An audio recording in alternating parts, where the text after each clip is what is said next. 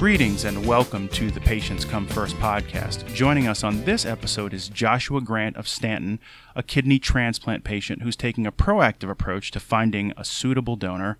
Also joining us is Doctor Jose Oberholzer, a researcher, surgeon, and the director of the Charles O. Strickler Transplant Center at U V A Health System.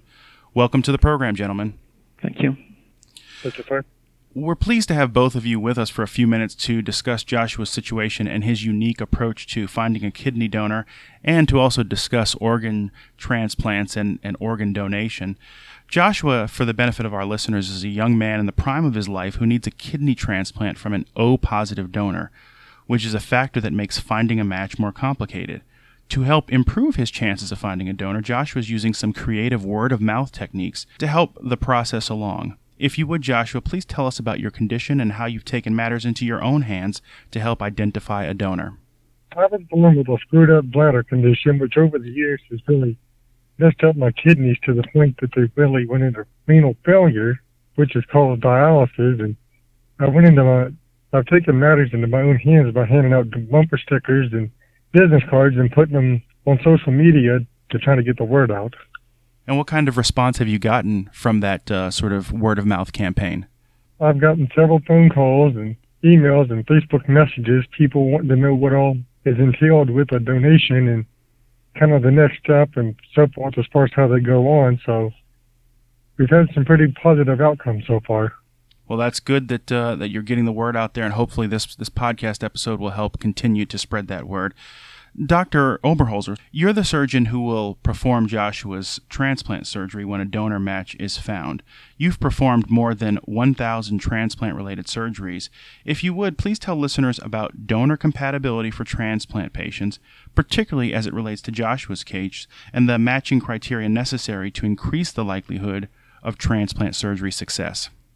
So the, the first step and the most important step is to actually find somebody who is willing to undergo the testing and see whether uh, he or she would be a suitable donor. That's the most important step. Um, of course, ideally, the donor would be of the same blood type or have a compatible blood type. Um, but that's less important because we can always find a way uh, of making it work. Um, And, and what I mean by that is if uh, Joshua were to find somebody who is willing to donate, but let's say it turned out to be a different blood type, we have essentially two options in that situation. One is to enter a donor exchange program, so where somebody is in a similar but opposite situation to Joshua, and then they can swap their donors. So Joshua's donor would give to the other person, and the other person's donor would give to Joshua.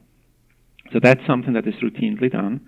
But of course requires the first thing, you need to have somebody willing uh, to be a donor. And then the second option is, is to uh, treat Joshua in a way that we remove that part of the immune system that would be problematic when using a different blood type. And, and that's called desensitization. Uh, so you, it's possible technically to remove that part that would cause trouble and then still make it possible. Uh, so for Joshua, the most important part is first to find somebody willing to donate. And I know you just recently actually had a newspaper column published in the Charlottesville Daily Progress uh, focusing on kidney and liver transplantation, if I'm not mistaken. Is that correct? That's correct, yes. Okay. And and that's really important perspective, and we want to talk about uh, the importance of organ donation here in a moment. Doctor Oberholzer, here's some additional context that people should know. There are about one hundred fifteen thousand Americans on the transplant waiting list. These are people like Joshua Grant. Thousands of transplant operations are performed every year, but more donors are always needed because it's estimated that a new person joins the waiting list every ten minutes. There are also a lot of misconceptions, both about posthumous organ donation and living donation. Doctor Oberholzer, I wonder if you could please help people sort of dispel some of those common myths about organ donation.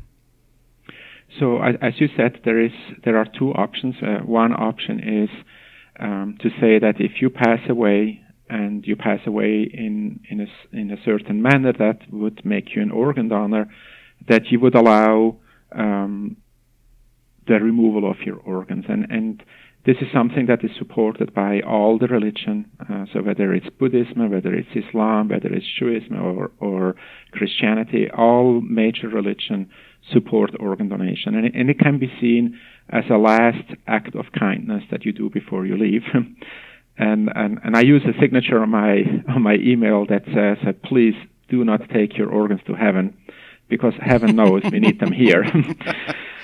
And I truly believe that heaven knows we need them here.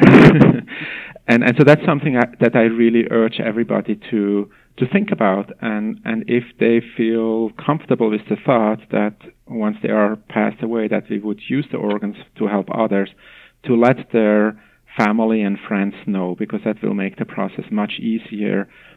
Uh, you can imagine in a moment where, where a family loses a loved one, to approach them and ask about organ donation is not that easy. But if you had that kind of conversation, discussion before, it makes it much easier, because then the family um, will feel like, okay, we want to make sure that we fulfill the last wish of our loved one, and we know that our loved one wanted to, do, wanted to donate the organs. So that's that's the one that you write on your driver license, whether you want to be that or not. And then the other part, which of course takes more courage, and that's to say, well, I want to give uh, either part of my liver or, like in Joshua's case, one of my two kidneys uh, uh, while I'm alive, um, and uh, I will undergo that surgery, and then I can help somebody, I can save the life of somebody. And and the procedures have become really, really, really safe. Um, and the risks are, of course, not zero, it's surgery. And, and so that means that we will test any donor to make sure that there are no um, increased risks to undergo surgery. So there's a very careful evaluation. And then one of the myths sometimes is, is that the donor may be hesitant because they're afraid of the healthcare costs and all that. But the costs of an organ donor evaluation are all covered by the insurance of the recipient. And, and then there are... Um, You know, there's the National Kidney Foundation and other organizations that can help in hardship cases, you know, with loss of, of work, uh, income, and things like that, to make it as easy and financially as little burdenful to, to any donor. And that's really important context, so thanks for sharing that, because there are so many myths out there about that you're, you know, if you're an organ donor, your life won't be saved if you uh, find yourself in, in need of emergency medical care, or as you said, that there's a cost uh, to the person who's the donor. So, or that, you know, there are these notions that are not mm-hmm. founded in fact about that uh, there's preferential treatment for people on the waiting list, all of these things. So I'm glad you were able to address that. Mm-hmm. And this really is a, a life-saving issue for so many people. And so that's why we want to strongly encourage people who are listening to this to consider being organ donors to help another person in serious medical need. On a personal note, Doctor Oberholzer, as you said, um, I can proudly say that I'm an organ donor and that that status is reflected, as you mentioned, on my personal Virginia driver's license. License. And, and you can become an organ donor when you renew your license through the Virginia D M V or by visiting Donate Life Virginia online. But of course, it's easy enough for me to say that. Um, Joshua, you're closer to this. And so I wonder if you can sort of speak to this personally about why organ donation is so vital and how it really can make an impact, uh, a life-saving impact on another person. Without it, you're You're relying on a machine to live. I mean, I just turned thirty-one years old, and I'm trying to juggle a full-time job and do dialysis. I mean, without without this organization, you're going to deal with dialysis until you pass on or get the donation, one of the two. And, and the longer it goes, the more health conditions that can come up, like your heart and everything else starts to take effect from it. So donations is really, it's really a big, important thing. It's, I mean, it, it's a lifesaver for the guy getting it. It means so much to the donor. You said that so well, Joshua, so I appreciate you sharing that. Again, as I mentioned, for anyone listening, if you feel moved to become an organ donor, please visit Donate Life Virginia online. You can also find information about organ donation by visiting U V A Health System online. If you Google the terms U V A donor and kidney, that will actually take you to a page through which you can actually submit a prospective donor form. On that note, I want to thank you both for being with us today.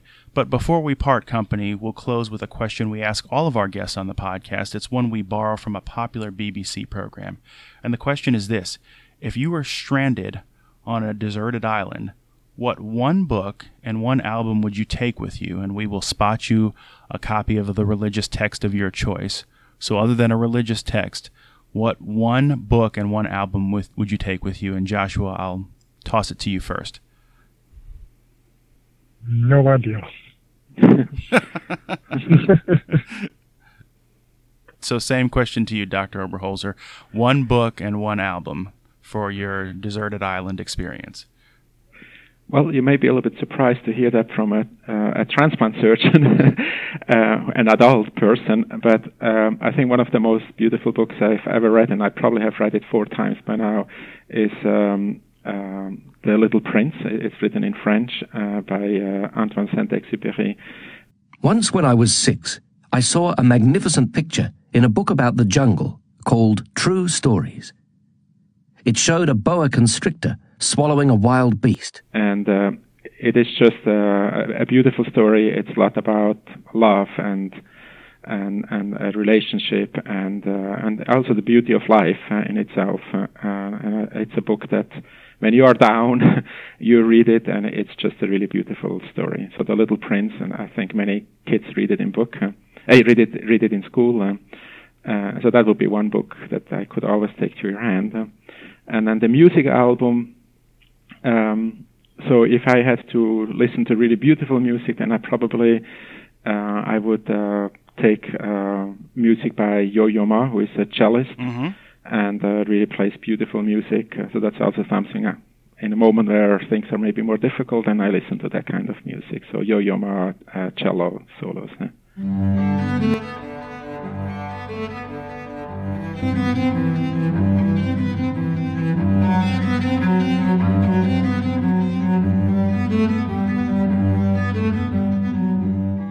Okay, so a little bit of uh, serenity, some serene music. Yes. By yourself. All right, so thank you for those answers. Well, listen, that's going to do it for this episode of the Patients Come First podcast. We thank both Joshua Grant and Doctor Jose Oberholzer for being with us today. Please keep us posted about updates in your situation, Joshua. And again, to all of our listeners, organ donation is really such an important thing. So please consider being an organ donor. You can do that when you renew your license through the Department of Motor Vehicles, or you can visit Donate Life Virginia online. And again, there are also resources at U V A Health System's website as well. So please consider it. Thank you. Thank you for the opportunity. Thank you, sir.